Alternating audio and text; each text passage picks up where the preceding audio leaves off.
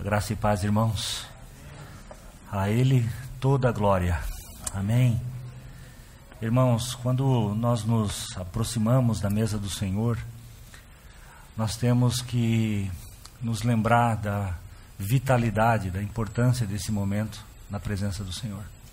É algo muito importante, essencial na vida da igreja.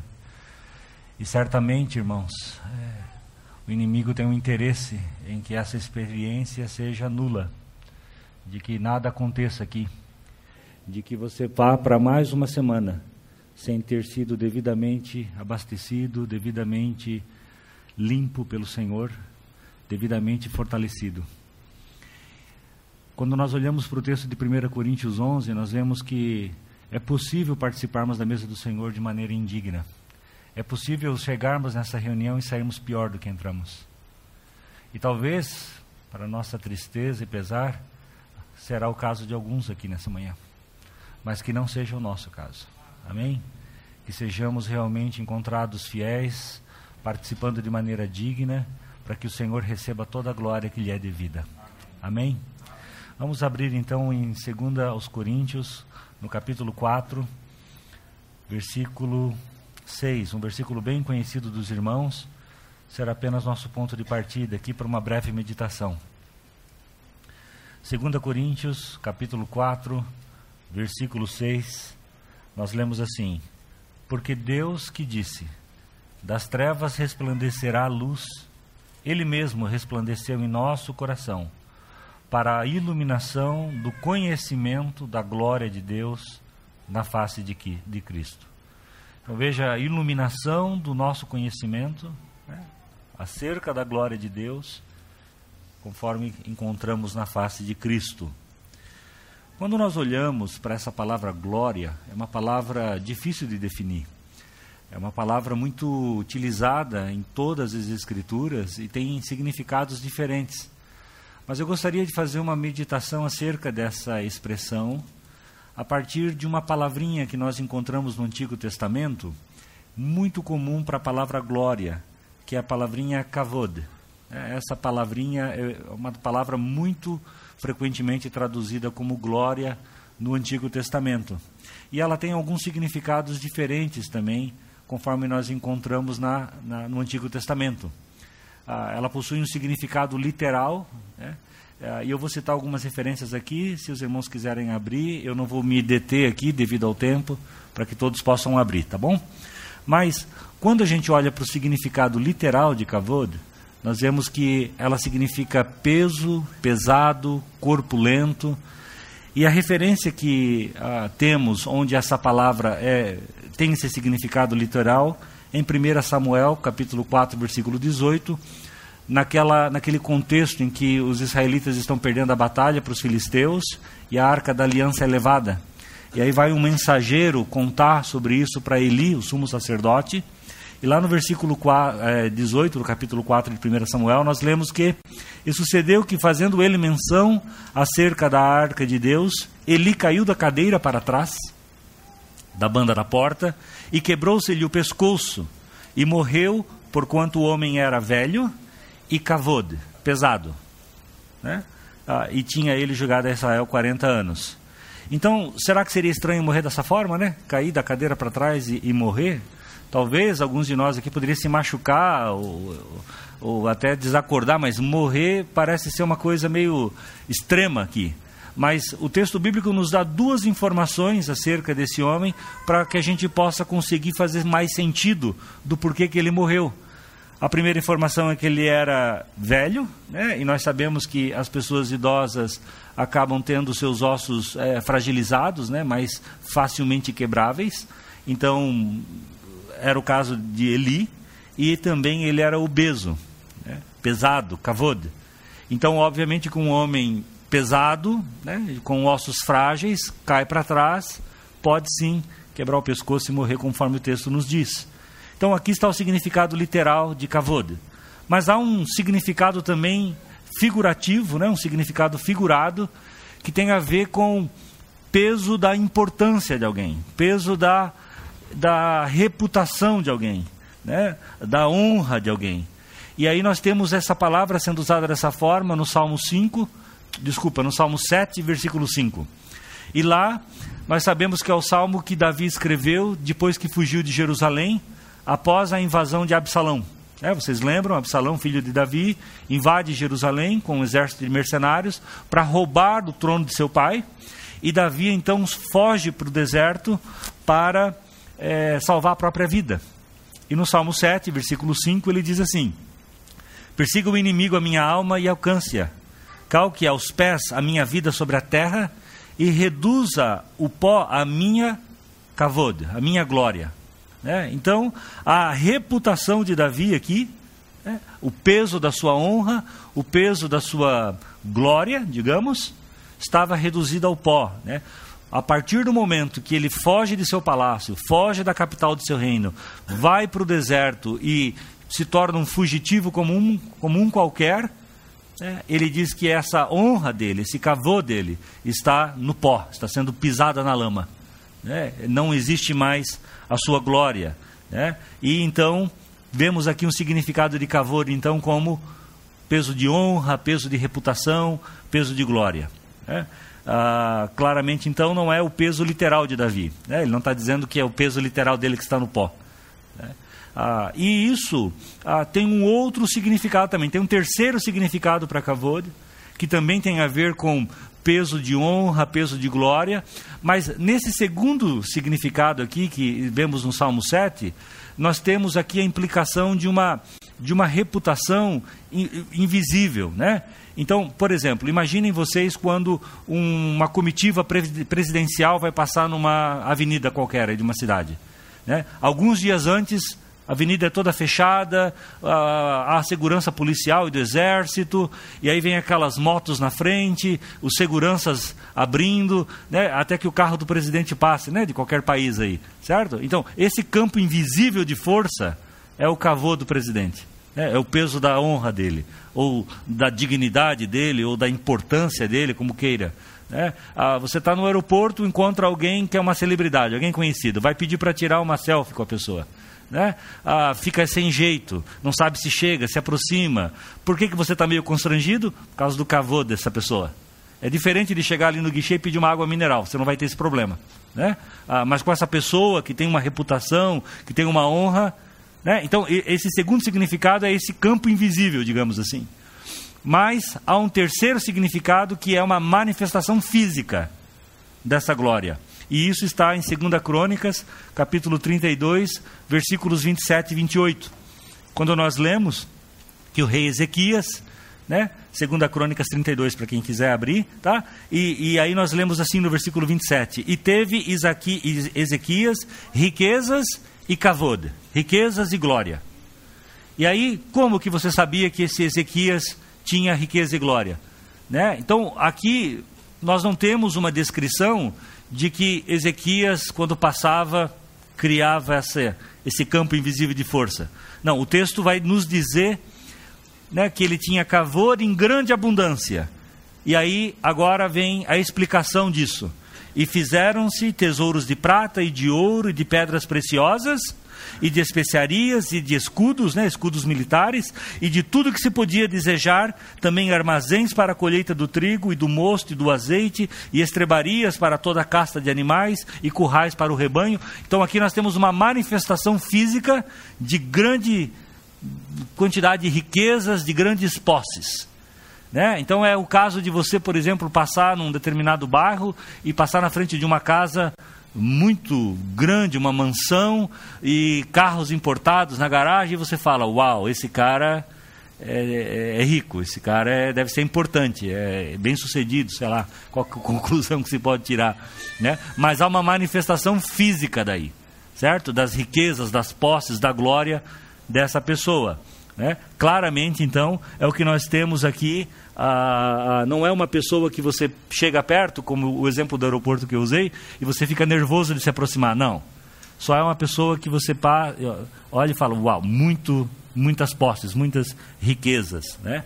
E esse significado, esse terceiro significado, ele é desdobrado para Deus daí.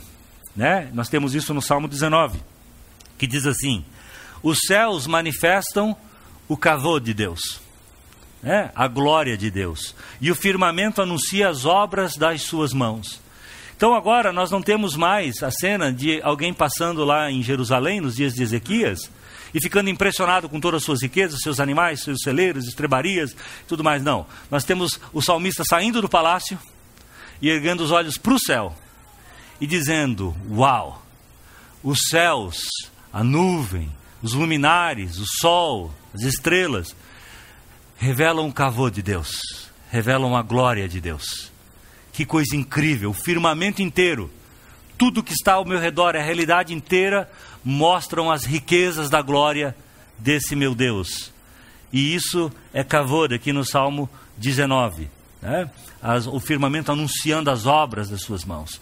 O firmamento anunciando a, a glória, né? os céus manifestando a glória do Criador.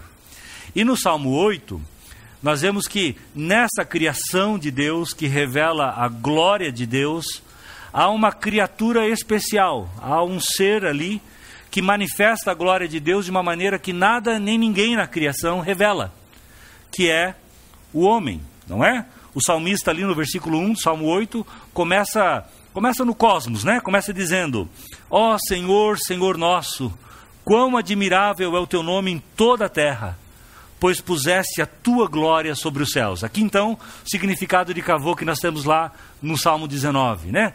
A tua glória está nos céus.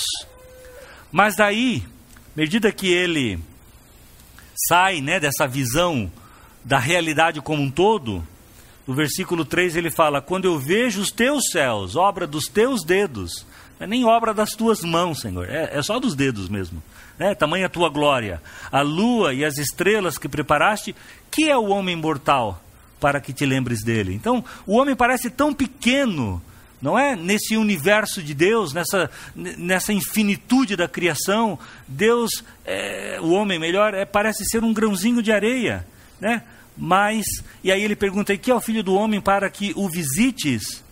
Contudo, né, entretanto, apesar dessa pequenez do homem, pouco menor o fizeste do que os anjos, e de glória, aí cavoda, e de glória o coroaste, né? e de, de glória e de honra o coroaste. Então, claramente, o homem aqui, como um ser glorioso, digamos assim, não é que ele tem uma glória que concorre com Deus, mas é que Deus o coroou com a sua glória, porque ao criar essa criatura, ela viria como uma manifestação, uma expressão da glória do Criador. Né? Então, essa criatura, quando a gente olha para o homem, né, recebendo aquela comissão de dominar sobre a criação e ser co-criador com o Criador e de representar o domínio de Deus, sua missão era de refletir adiante a glória de Deus. Se multipliquem, enchem a terra, né, para que a terra seja cheia da glória de Deus. Né? Então isso está muito claro, porque quando você pergunta aqui nesse texto, tá, mas que tipo de cavor é esse que o homem tem? Né? Ah, ah, que tipo de glória é essa? Aí você vai ver no versículo 6 em diante ali, exatamente as expressões dessa glória. Faz com que ele tenha domínio sobre as obras das tuas mãos, tudo puseste debaixo de seus pés, todas as ovelhas e bois, e assim como os animais do campo. E aí você começa a perceber que esse texto está muito parecido com Gênesis 1, 26. Quando Deus disse: façamos o homem à nossa imagem e semelhança. Não é? Porque lá naquele texto, né, de 1, 26, disse Deus: façamos o homem à nossa imagem, conforme a nossa semelhança, e domine sobre os peixes do mar, sobre as aves do céu, gado, sobre o gado, sobre toda a terra. E daí você percebe que são as mesmas categorias né, com o mesmo verbo, domínio, que estão lá no Salmo 8. Então o salmista do Salmo 8 está fazendo né, aquele poema com Gênesis 1, 26 aberto ao lado, digamos assim. Né? O que deixa claro para nós então que Deus, ao criar o homem à sua imagem e semelhança, está colocando nesse homem a posição de coroa da criação, como alguém né, ou algo criado que tem uma capacidade especial de expressar a glória, o cavodo do Criador de ser uma expressão dessa glória. Né? Como dominando sobre os peixes, sobre tudo que está escrito aqui, né? tendo esse, esse domínio né? e esse, esse lugar de co-criador, digamos assim. né? obviamente que de uma maneira muito mais limitada. Né? Mas o importante aqui, irmãos, é que nada nem ninguém na criação poderia expressar a glória do Criador como esse ser humano. Mas aí nós sabemos que o homem rejeitou esse papel. Né? Ele rejeitou esse papel de refletir adiante a glória do Criador, de ser uma manifestação da glória do Criador, de ser uma expressão do cavô de Deus. Né? Ele rompeu e ele pegou essa glória para si, não é? Quando nós lemos Romanos, né, capítulo 1, 23, nós lemos uma descrição do pecado pela ótica da glória de Deus. E diz assim: E mudaram a glória do Deus incorruptível em semelhança da imagem de homem corruptível. Então eles trocaram a glória de Deus de lugar. Tiraram do Criador e colocaram na criatura. Né? Tiraram de um Deus eterno e colocaram na semelhança de imagem de homem corruptível. E mais adiante, Paulo decreta então, pelo Espírito: todos pecaram e destituídos estão da glória de Deus. Então já não há mais glória de Deus nesse homem caído. Né? Ele rejeitou esse papel de refletir a glória de Deus. E agora, corrupto pelo pecado, corrompido pelo pecado, completamente depravado pelo pecado, ele então nega esse papel. Né? E aí então há um, um, um obstáculo, digamos assim, que o homem impôs ao propósito original de Deus. E qual era o propósito original de Deus? Então, manifestar a sua glória, encher a terra com a sua glória. Né? E o homem seria teria um papel nesse propósito de Deus. Mas a pergunta é: será que Deus se daria por vencido então? Será então que porque o homem rejeitou esse papel, a terra não seria mais cheia da sua glória? É? Claramente, irmãos, que nós podemos ver no ministério de Jesus essa questão, esse tema da glória, ah, muito claramente envolvidos aqui. Né? Ah, quando nós olhamos para o propósito central na encarnação, no ministério, na morte, na ressurreição do nosso Senhor Jesus, nós vemos a questão da glória de Deus muito central também. Vocês lembram, irmãos, lá em João 17, quando o Senhor está fazendo a sua oração sacerdotal, intercedendo pelos discípulos, ali a poucas horas da sua crucificação, há um momento ali no versículo 4 em que ele diz assim: Eu te glorifiquei na terra, tendo consumado a obra que me deste a fazer. É interessante porque o Senhor está olhando para esse ministério que estava chegando a um fim, né, o ministério terreno dele, está dizendo: esse ministério foi consumado. Tudo que o Senhor me deu para fazer, eu consumei esse ministério. E ao fazer isso, eu coloquei a glória em ti, ó Pai. Né? Então, aquela glória que o homem, quando caiu, tentou tirar de Deus e colocar em coisas que são substitutas de Deus, agora Jesus está dizendo: com a consumação do meu ministério, essa glória volta a estar no Pai. Né? E isso, irmãos, está no centro de tudo que o Senhor faz, do nosso Senhor Jesus faz, colocar a glória no, de Deus em Deus. Né? Em Romanos 15, 7, há um versículo que diz assim: Portanto, acolhei-vos uns aos outros, e aí prestem atenção, prestem atenção nessa referência que, que, que o Espírito nos dá. Acolhei-vos uns aos outros, como também Cristo nos acolheu. Essa é a referência. Cristo nos acolheu. Agora, por que Cristo nos acolheu? Para a glória de Deus. Vocês não estão entendendo? Onde está o foco do ministério do nosso Senhor? Para a glória de Deus. E é muito interessante nós observarmos lá em João 17 que ao vir consumar a sua obra, vir nos acolher para a glória de Deus, ao vir consumar a sua glória para glorificar o Pai, Jesus abre mão de sua glória como Pai, para vir aqui, se encarnar, estar conosco e aí sim arrumar essa questão de onde está a glória aqui. Não está no homem, nem no substituto do homem, nem em répteis, nem em quadrúpedes, mas no Pai. E para vir arrumar essa questão da glória, ele próprio renuncia à sua glória. E nessa oração ele diz: Glorifica-me, tua Pai, junto de ti mesmo, com aquela glória que eu tinha contigo antes que o mundo existia. E ele está então dizendo: agora que eu vim aqui, consumei a tua obra e coloquei a glória no lugar que é devida, e acolhi os teus para a tua glória, Senhor, me acolhe de novo na glória que eu tinha contigo, antes que o mundo existisse. E o Evangelho, irmãos, que é o registro das palavras, né, do caráter, das obras, da pessoa de Senhor, é descrito lá em 2 Coríntios 4, que é o texto que nós lemos no começo, como o Evangelho da glória de Cristo. Não é? O Deus desse século cegou o entendimento dos incrédulos para que não lhes resplandeça a luz do evangelho da glória de Cristo, que é a imagem de Deus. Isso é outra coisa muito preciosa acerca do nosso Senhor. Porque quando nós olhamos para Gênesis, nós vemos lá Deus criando o homem à sua imagem e semelhança, de acordo com o Salmo 8, coroando esse homem de glória, para que ele pudesse então se multiplicar e, e, e, e, encher a terra com a manifestação da glória do Criador, mas ele peca, ele rompe com esse propósito.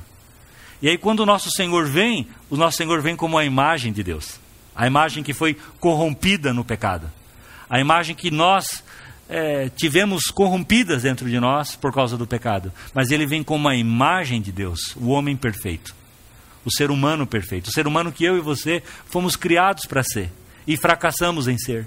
E ao ser a imagem de Deus, o que, que ele é? Ele é o Cristo da glória. Da glória de Cristo, é o Evangelho. Né? Então veja que ele aparece então como a manifestação física, ou seja, a encarnação da glória de Deus, né? Porque Jesus é o próprio Criador maravilhoso e generoso e amoroso, santo, criativo, encarnado que nós temos lá ah, em Gênesis, e tudo isso num ser humano. Né? Então, como a imagem de Deus, ele é o reflexo perfeito e completo em carne e osso de quem Deus é. Ele é um homem, então, que nós podemos dizer um homem glorioso. Aleluia. É um ser humano que eu e você fomos criados para ser, mas nós perpetuamente, consumadamente fracassamos em ser, a não ser que Deus intervisse para nos ajudar e nos salvar dessa situação.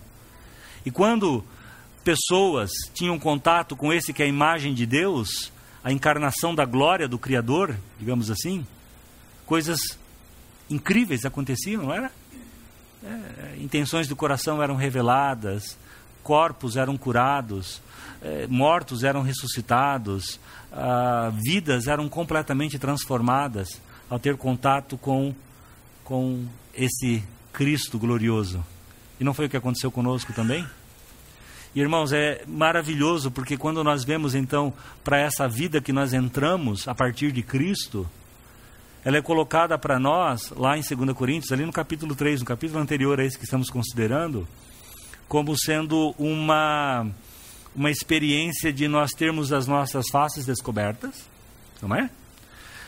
E refletindo como um espelho o quê? A glória do Senhor. Percebe? Então, a partir do momento que nós temos contato com esse que é a imagem de Deus, em Hebreus 1,3 lá ele é o resplendor da glória, a imagem exata da pessoa de Deus, não é? Nós temos contato, e à medida que nós temos os ossos descobertos e começamos a contemplar esse Filho glorioso, nós começamos a refletir como um espelho a glória do Senhor. Ou seja, nós somos devolvidos para o propósito original de Deus antes da queda. E começamos a refletir a glória de Deus. E começamos a ser luz, como diz lá em Mateus 5, né? Para que a nossa luz resplandeça diante dos homens, e assim eles vejam as nossas boas obras e façam o quê? Glorifiquem o Criador. Glorifiquem o Pai que está no céu. Que coisa tremenda, não é? E à medida que nós refletimos essa glória, então, nós somos transformados em glória crescente, de glória para glória, de glória em glória, como na mesma imagem. A imagem começa a ser restaurada em nós. A imagem de Deus começa a ser restaurada em nós. Que é a imagem do seu filho, Cristo começa a ser forjado em nós. E com isso, então, é uma obra do Espírito Santo. Então, se como cristão eu quiser saber o que, que significa ser um, um ser humano completo, de verdade, digamos assim, eu tenho que olhar para Jesus de Nazaré. Eu tenho que ter meus olhos na sua pessoa e na sua obra, que é o que nós estamos fazendo aqui. Porque para mim e para você Ele é tudo que nós devemos nos tornar. Tudo que nós devemos ser. Tudo que eu fracassei em ser, Ele é. Tudo que eu fracassei em fazer, Ele fez. E Ele agrada ao Pai de uma maneira que eu jamais serei capaz de agradar sozinho. Jamais. Ele obedece ao Pai com uma, uma perfeição absoluta que eu jamais poderei ter. Então, quando nós contemplamos a glória de Jesus numa reunião como essa, e quando nós louvamos o louvor da Sua glória, né? Eu sou transformado numa glória cada vez maior. Você crê nisso, irmão? Que ao ter os olhos descobertos, ao ter o véu retirado, nós vamos contemplar a glória daquele que é a imagem perfeita de Deus. E à medida que essa glória bate em nós, nós refletimos ela como espelho. E somos transformados na mesma imagem, como pelo Espírito Santo. Por isso, então, é, eu oro para que nós sejamos cada vez mais parecidos com esse, porque Ele é o nosso destino, irmãos. Então nós somos agora convidados a viver uma vida radicalmente diferente, não é assim? Né? Em 1 Coríntios 10, 31, portanto, quer comais, quer bebais ou façais qualquer outra coisa, fazei tudo para a glória de Deus. Então nós não temos aqui um convite para fazer um favor a Deus, não é? Nós estamos aqui, irmãos, diante de um comando que o Senhor dá aos seus filhos. E esse comando é para nós alinharmos as nossas vidas com o propósito de Deus, de manifestar a sua própria glória. Estamos aqui então para expressar a glória desse que nos salvou, desse que nos alcançou, da suficiência dele. Estamos aqui para mostrar que ele é totalmente precioso para nós, totalmente suficiente para nós, que ele nos conhece, que ele nos satisfaz, que ele nos ajuda, que nós não precisamos nada nem ninguém além dele, que ele é tudo para nós, a nossa pérola de grande valor, Amém. o nosso tesouro encontrado no campo. Não é, irmãos? E é isso traz então uma perspectiva completamente diferente. Porque alguns de nós aqui podemos ter tido uma semana muito difícil. Podemos estar aqui talvez atribulados e com temores e com preocupações mil. Mas quando nós trazemos os nossos olhares para a glória do Filho de Deus e começamos a ver a maravilha do que está por trás desses elementos aqui diante de nós, nós podemos dizer, como Paulo disse lá em Romanos 8,18: porque para mim tenho por certo que as aflições desse tempo presente não são para comparar com a glória que em nós há de ser revelada. Oh, meus irmãos, nós estamos a caminho dessa manifestação plena da glória de Deus. E quando Ele se manifestar, nós também seremos manifestados com Ele. Aleluia. Então, irmãos, o que, é que nós precisamos nessa manhã? Nós precisamos que o Senhor venha e diga: haja luz. E resplandeça no nosso coração para a iluminação do nosso conhecimento. Acerca do que? Da glória de Deus. Aonde? Na face de Cristo. Amém? Senhor, nós te louvamos, Pai, porque nessa manhã nós estamos aqui como parte da tua glória, fruto, Senhor, do teu labor. Ó oh, Senhor, que tu possas ter alegria nesta manhã, em sentir aqui, Senhor, os teus preciosos, aqueles que o Senhor transformou, salvou, vivificou. Oh, Senhor, que nesta manhã, coletivamente, que privilégio nosso, Senhor, é sermos parte do teu cavode. Oh Senhor, que privilégio é o nosso em estarmos aqui unidos como aqueles que o Senhor salvou, para a glória de Deus Pai. Oh, receba a glória nesta manhã, receba louvores nesta manhã. Seja exaltado, Senhor, acima de todo nome, Senhor. Seja colocado num lugar bem alto por nós nessa manhã. Oh, Senhor, que nós tenhamos a Ti, ofereçamos a Ti um trono de louvor, porque Tu és digno, Senhor. Tu és digno, Senhor. Tu és digno, Senhor. Aleluia. Glórias a Ti, Senhor. Aleluia, Jesus.